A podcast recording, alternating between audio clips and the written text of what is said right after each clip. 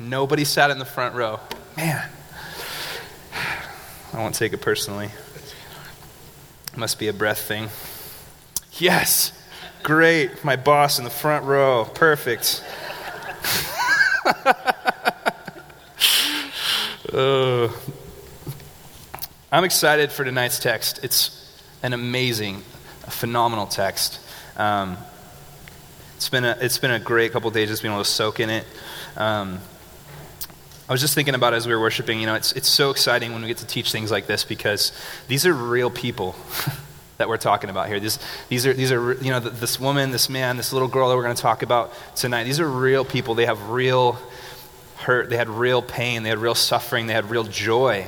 They had real experience, flesh and blood experience. They had real emotion that that was triggered. That that um, that really happened, and we can connect with them because we're real too. We have these hurts, these struggles, these emotions. We've encountered the Lord as well. It's exciting. Um, this text, uh, it's kind of like a self-propelled vacuum cleaner.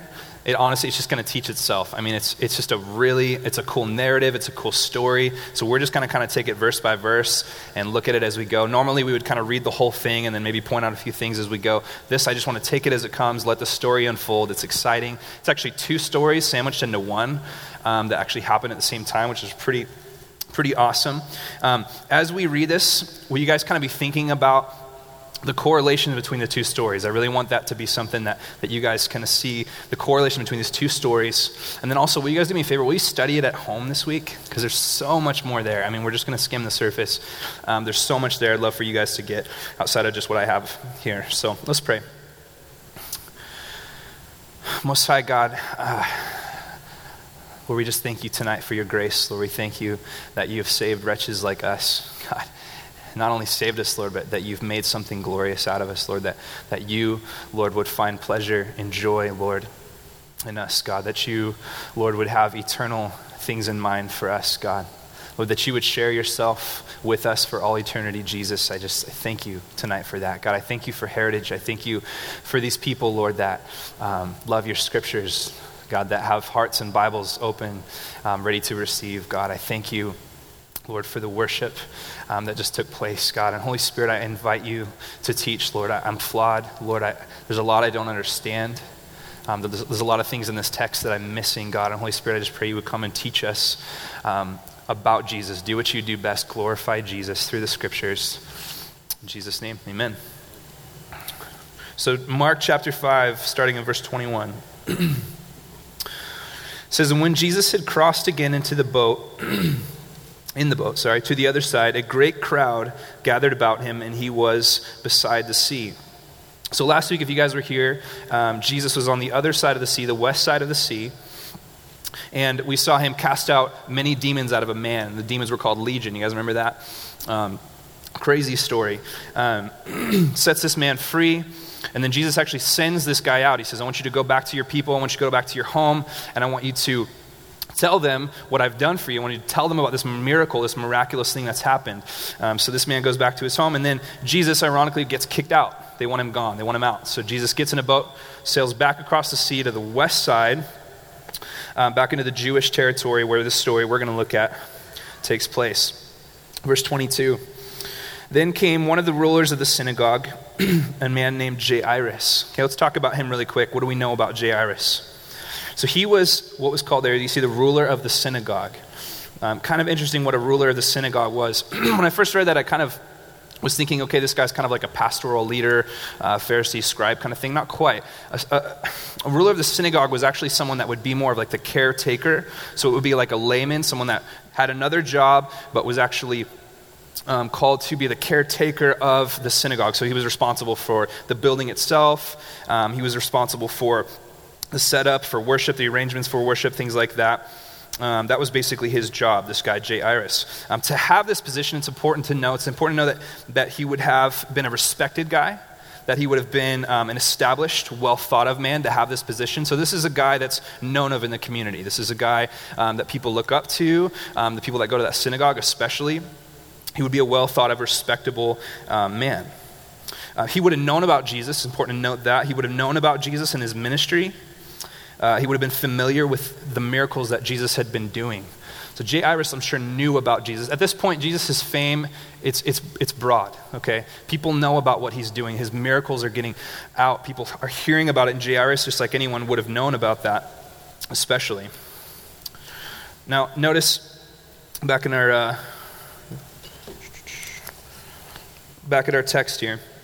It says, then came one of the rulers of the synagogue, Jairus by name. Seeing him, he fell at his feet, implored him earnestly, saying, my little daughter is at the point of death. Come and lay your hands on her so that she may be made well and live. So he comes to Jesus frantic. He comes to Jesus hurting. He says, my little daughter, we'll find out later, she's twelve years old, this twelve-year-old little girl, my little daughter is at the point of death. Not she's got a broken leg, not she's got a cold, not she's sick, not she might die someday. No, she's going to die like any moment. There's an urgency here. This man, Jairus, comes to Jesus and says, there's an urgency. My daughter is at the point of death. Will you help her? He's at his feet, it says, in this humble approach to Christ. So Jairus approaches Jesus in this desperate manner. Now, I have a little girl now, okay, so I can kind of relate with this, right? I mean, I can't imagine, I can't imagine if my little girl was could, could die at any point, if she was so sick that she could die at any point. I mean, I would do anything, right? And you get parents out there, you would do anything to save your little girl, your little boy from that. And that's exactly where Jairus finds himself. His stomach's probably in knots. His hands would be shaking. His heart would be racing. Million thoughts a second going through his mind. I gotta do anything to save my little girl. She can't die. I can't imagine that. This man probably would have mocked Jesus at some point, I would imagine. Now, consider him sort of in the same category as the scribes and the Pharisees in that they would probably worship together. So this guy would probably be not a fan of Jesus, but yet because of what's going on in his life, he finds himself at the feet of Jesus now in a humble place asking him to heal his daughter. I think it's interesting, as a side note, I grew up in a very conservative Christian home, very conservative Christian type worship scenario where, where we believe that God can heal, um, but it's not an, an emphasis necessarily. God's really been convicting me more lately. What would it look like if we really believed that God healed, right? I'm not talking about like prosperity gospel. I'm talking about commanding God. I'm just talking about what would it look like if we really believed that God would heal. I think it's interesting that when our life is good and our life is fine and someone has issues or hard t- times or they have physical ailments, we're, we're really slow sometimes to really believe God for a miracle. But then when it's you, when you get diagnosed with cancer, when your kid or your child or your husband or your spouse or your brother or your sister is on their deathbed, all of a sudden, we need a miracle now, right? I mean, there's a sense of urgency about it. We need a miracle now. This is what Jairus, this is the this is where Jairus finds himself. I mean, he would even go to Jesus, someone that he probably would have made fun of as a heretic before. Now he finds himself at his feet saying, will you please heal my daughter? I need a miracle. What if we had that heart all the time for those that are hurting? What if we had that heart all the time for those that, that need healing? I have a friend Um, that I had a conversation a while ago that has stage four cancer, diagnosed with stage four cancer. So he, he could go at any moment. They gave him about a year or two, right? So he could go at any moment. We're having this conversation over lunch, and we're talking about what is it like to know that you're going to die? You know, just having a real, honest, sobering conversation. What's it like to know that you could just go, you know? And and he was telling some different stories, and he was giving, giving this one example, this one story of where this guy was praying for him, this Pentecostal guy was praying for him, and uh really just believe in God for a miracle, you know? And there were some theological things, obviously, he didn't quite agree with um, in his prayer, but yet this guy was just passionately praying for a miracle. And then he, his sort of mentor was off to the side listening in, uh, more of an overform, maybe more maybe circle, and, and had some issues with this guy's prayer. And so my, my buddy that's going to die of cancer goes over and he talks to his mentor, and his mentor starts to kind of pick apart this guy's prayer. And the guy that's going to die of cancer is just like, I'm just glad he prayed for me, you know? He's like, I just want someone to pray for me. I just want someone to believe that God can heal me. And that really that really struck me. That like stuck in my heart, kind of stuck in my mind. It's, may, may we not be so conservative that, that that that we don't really get on our knees and believe a miracle to heal those that need it, right? And God's sovereign, and God uses suffering, God uses pain, and, and for his purposes, for his kingdom. But this story says we're to believe and we're to have faith that God can heal, right? Like it was us. Like Jairus, I mean, he would do anything at that moment. I love also in this uh, that Jesus is available, right? What happens? It says in verse twenty-four, he went with him and a great crowd followed him and thronged about him. In verse twenty-four. Jesus just went. Jairus, Jairus comes into the picture. Jesus just goes. He says, okay, let's go. Let's let's go. He's available. I'm sure Jesus has a million things he could be doing, right? But he just stops what he's doing and he says, let's go. He's available. It says in Hebrews that he's our high priest.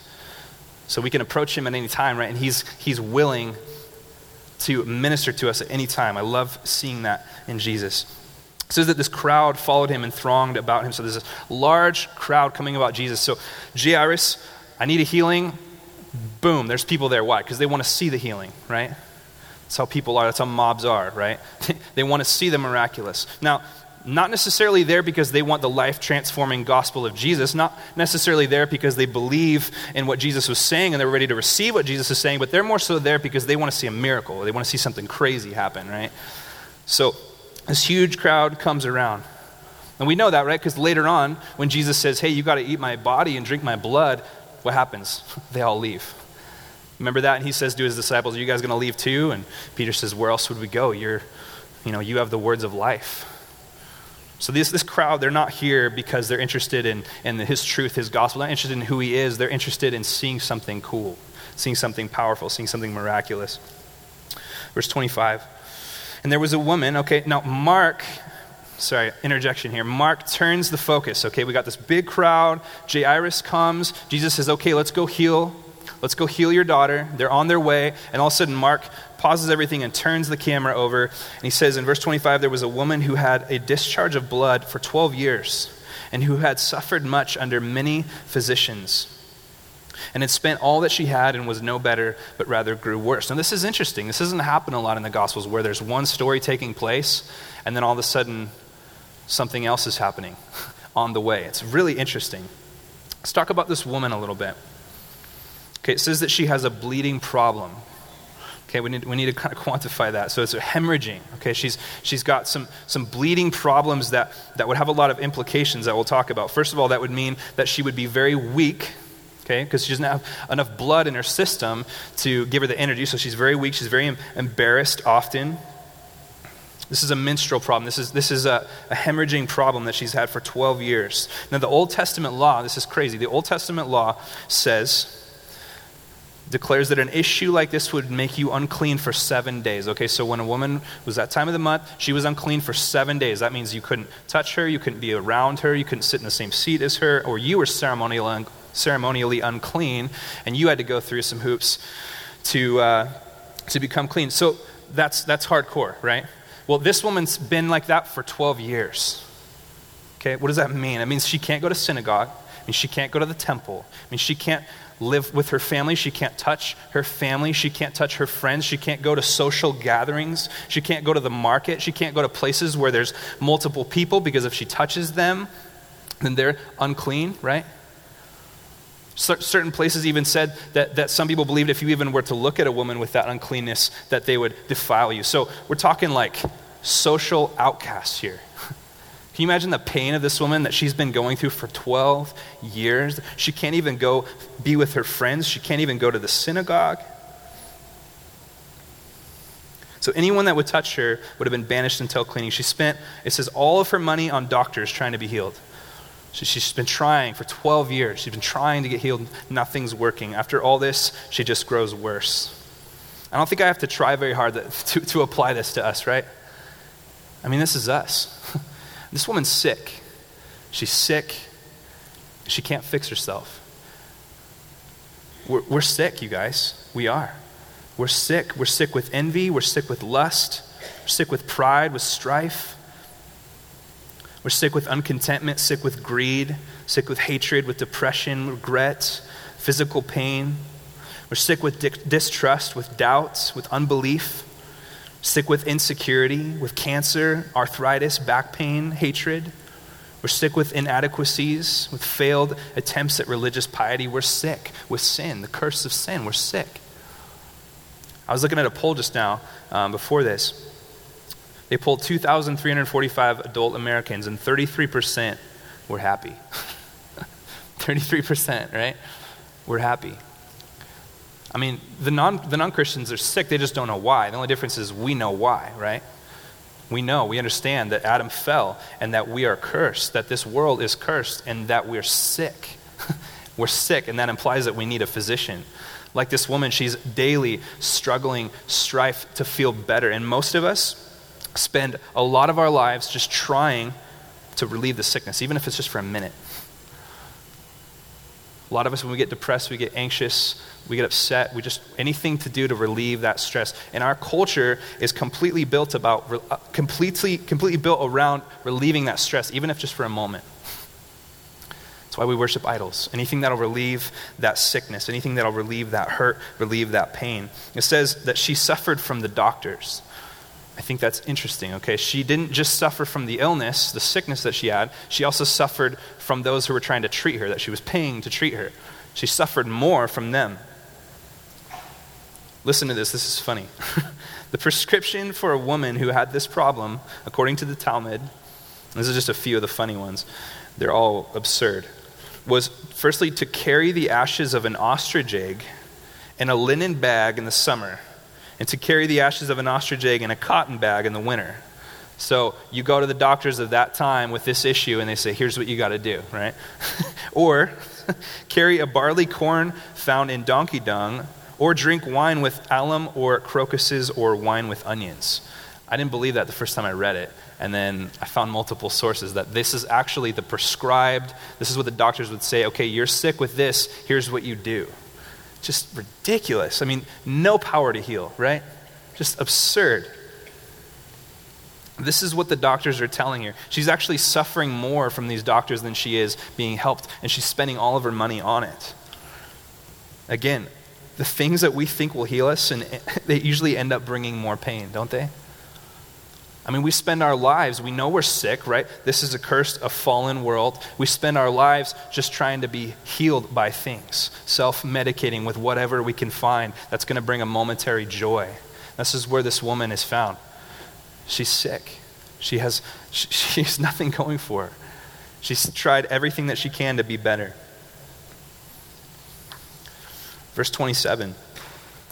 She had heard the reports about Jesus and came up behind him in the crowd and touched his garment. For he said, if I touch, or for she said, if I touch even his garment, I will be made well. Now, Mark doesn't really explain this. He doesn't say why she thought to touch the garment.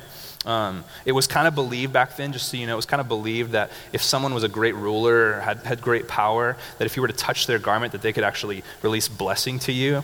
Um, people believe that about like Alexander the Great. People would try to, to touch his garment in hopes that they could be blessed somehow by that. It also could have been just that she um, knew he was of God and hoped that he could help. I mean, at this point, she just wanted help. She just wanted anyone or anything that could help. I'm sure that she had heard about Jesus and the miracles that he had done. Now notice that she approaches him from behind, right? She doesn't come up to, now Jairus, he just goes right up to him. Why? Because he's a man of of influence. He's a man um, that, that, that literally could just walk through the crowd and have a conversation with Jesus. This woman is not supposed to be in this crowd. You understand that? She's not supposed to be there. In fact, there would be huge consequences if she was found out there.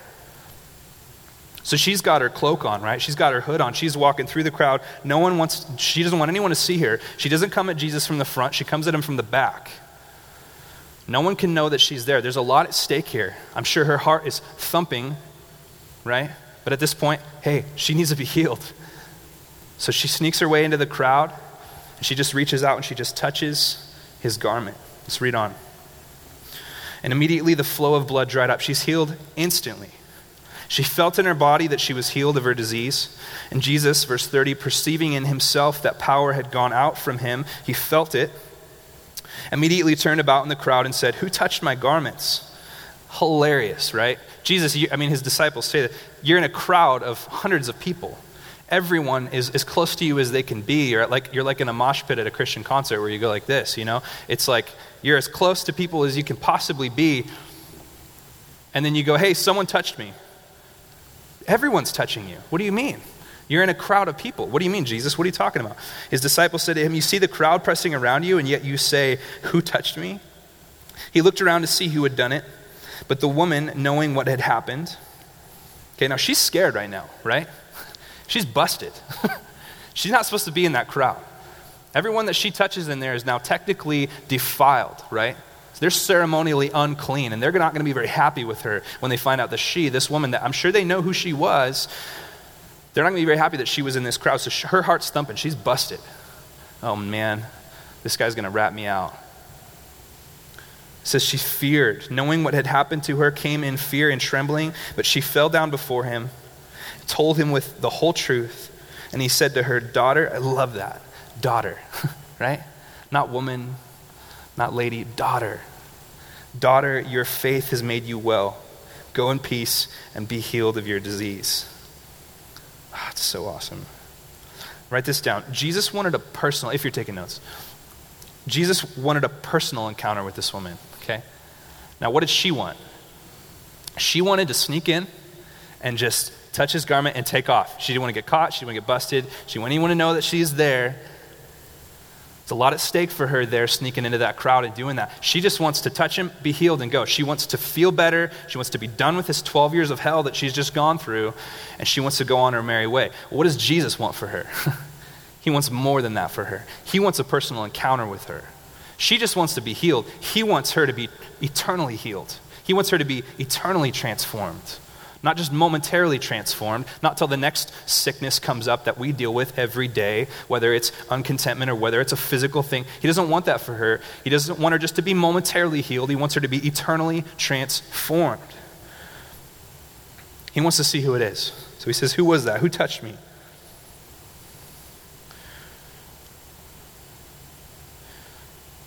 Jesus is more interested that we know him than he is that we are momentarily healed. What's the goal? What's Jesus' goal? It's that we know him. It's not that we just get physically healed. Yeah, he physically heals. But his ultimate goal for you, church, is that you know him. How do I know that? John seventeen three. Jesus is praying for the church. Phenomenal piece of scripture. He says this, he says, and this is eternal life. So he's summing up eternal life. That they, the church, would know you, God, the only true God, and Jesus Christ, whom you have sent. So Jesus is praying. He says, this is eternal life, that we would know God.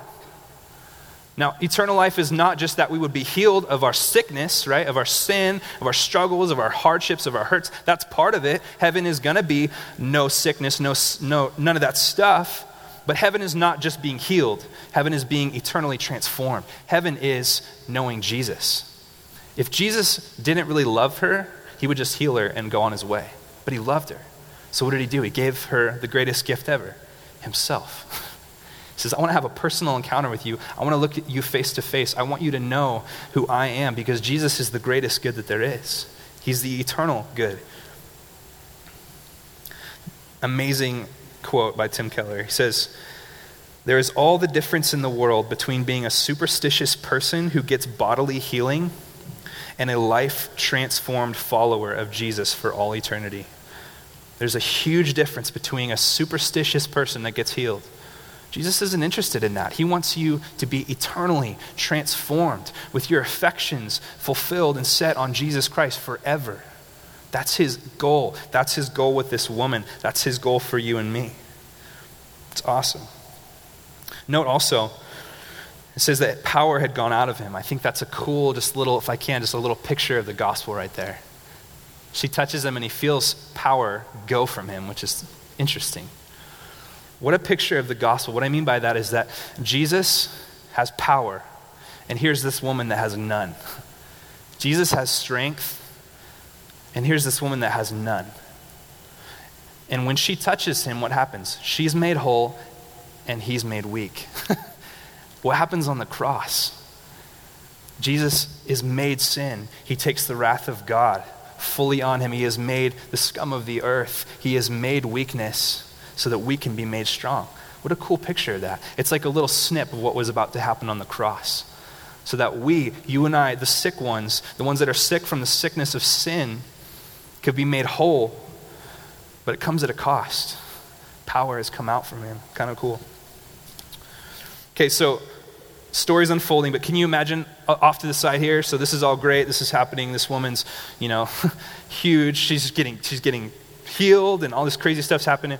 And then Jairus is over here like, hello? my, my daughter's gonna die? What are you, what are you doing?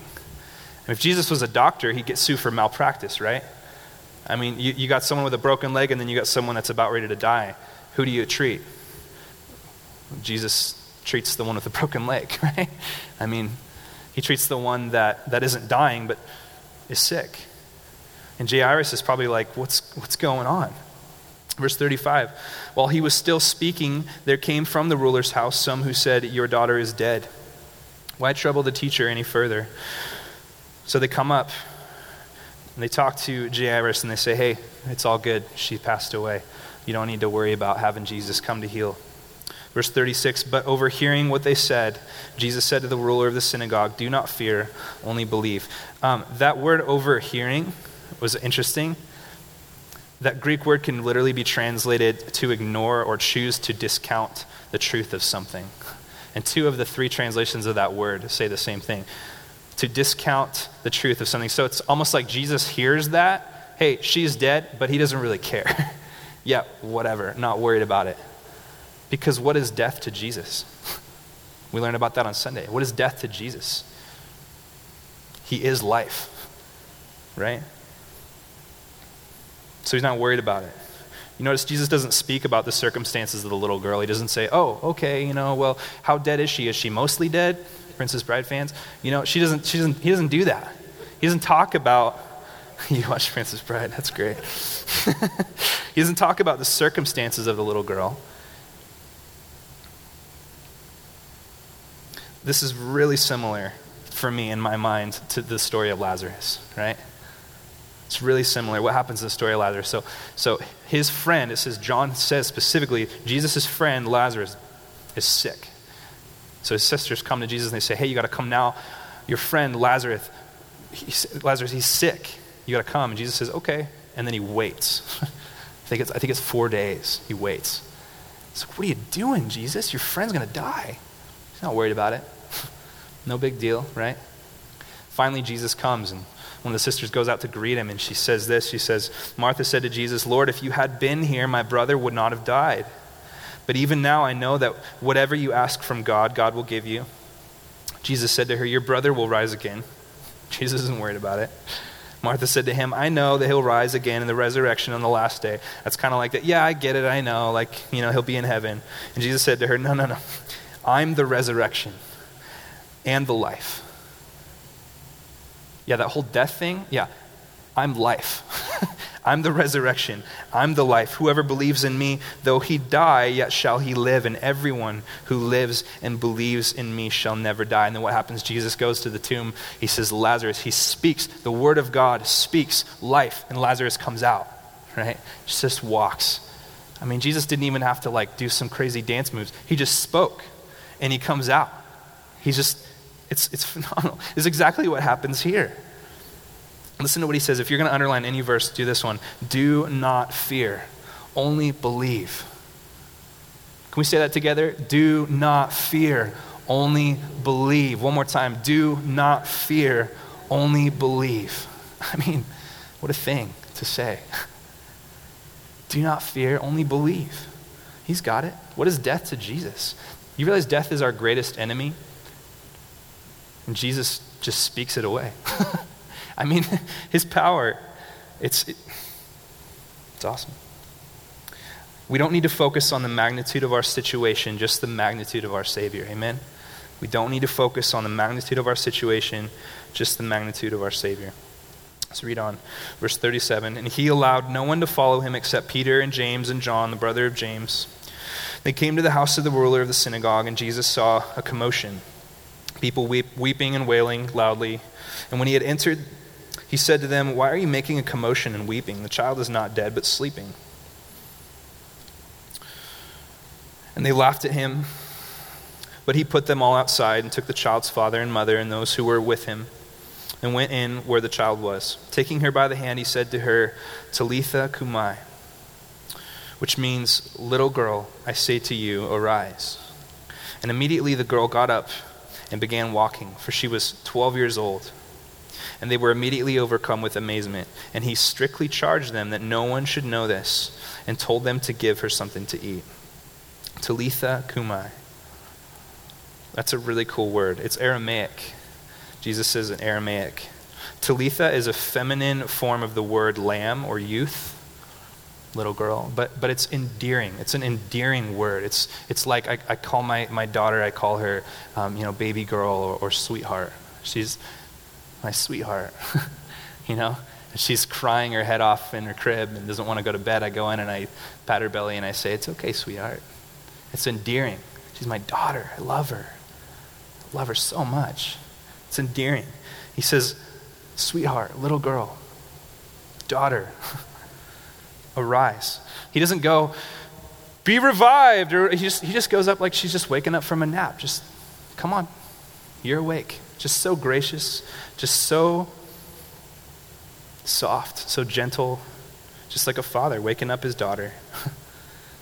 It's awesome. It's just awesome. This is this is our God, man. He breathes stars. He's an all-consuming fire, but he walks up to a little girl of twelve years old and just says, sweetheart, wake up. And he just raises her from the dead. It's awesome. So we have twelve years of life and excitement. This girl was twelve years old. I think it's interesting and not by accident that she was twelve years old and that this woman that had this disease, this issue of blood, had it for how long? twelve years.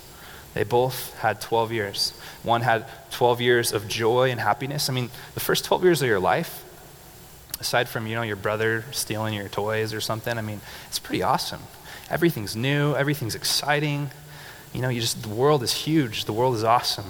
First twelve years of your life are great, joy-filled. And here's this joy-filled little girl having to deal with death at this young age. And then here's this other woman who just had twelve years of hell, the worst probably years of her life, years that she wishes, wishes she could get back, years that she probably would have rather been dead than to face, of loneliness and hurt. So you have a, a woman that spent twelve years of that and a woman that, and, and a little girl that had spent twelve years of life. And the reality of it, guys, is they both needed Jesus desperately. I think God's God's heart for you guys tonight, for us, is that it doesn't matter if you're in a season that's awesome or a season that's horrible. The answer is the same. It's Jesus. It's just Jesus. You just need him. He's all that you need. It may not always be great. She had twelve years of joy and then she just about died. And in fact, I'm sorry, she did die. And Jesus was still the answer. Both incidents show that when human means have failed, God through Jesus will succeed. Amen? Will you guys study that this week? Just study that out. See what the Lord would have you in. That's such an amazing piece of scripture. I mean, I just love seeing God's heart in that. These are real people, like I said. These are real. There's a real woman. That's a real man named Jairus with a real little daughter that Jesus loved. I mean, it's amazing. Let's pray. God, I thank you so much for your heart. I thank you, Lord, that you are strong. You're our king, Lord. You flip tables, Lord. You don't deal with, uh, Lord, you don't deal with sin by ignoring it or winking at it, Lord. You deal with it by taking it on yourself. God, I thank you that you're our Father, that you're a strong Father. I thank you, Lord, that you are heaven. God, that heaven is more than just being cured of this sickness, Lord, but that heaven is eternally discovering the fullness of who you are. Jesus, I pray for Heritage, Lord, that we would be those that would believe in the miraculous. God, that we would weep with those that weep, Lord. That the Jairuses out there that are in here even, Lord, that, that are shooken up because they're losing their little girls, Lord, that we would believe for miracles for them and that we would point their eyes to you, Christ, the only true answer. God, I thank you for those, Lord, in this church that don't have the courage to approach you from the face, but even just want to reach out and touch your garments, Lord. I thank you, Lord, that you feel that touch. God, that you know those people. God, I thank you that you are our pastor. You're, you're the apostle of apostles, God. Jesus, thank you for being our high priest. We love you so much. In Jesus' name, amen. God bless you guys.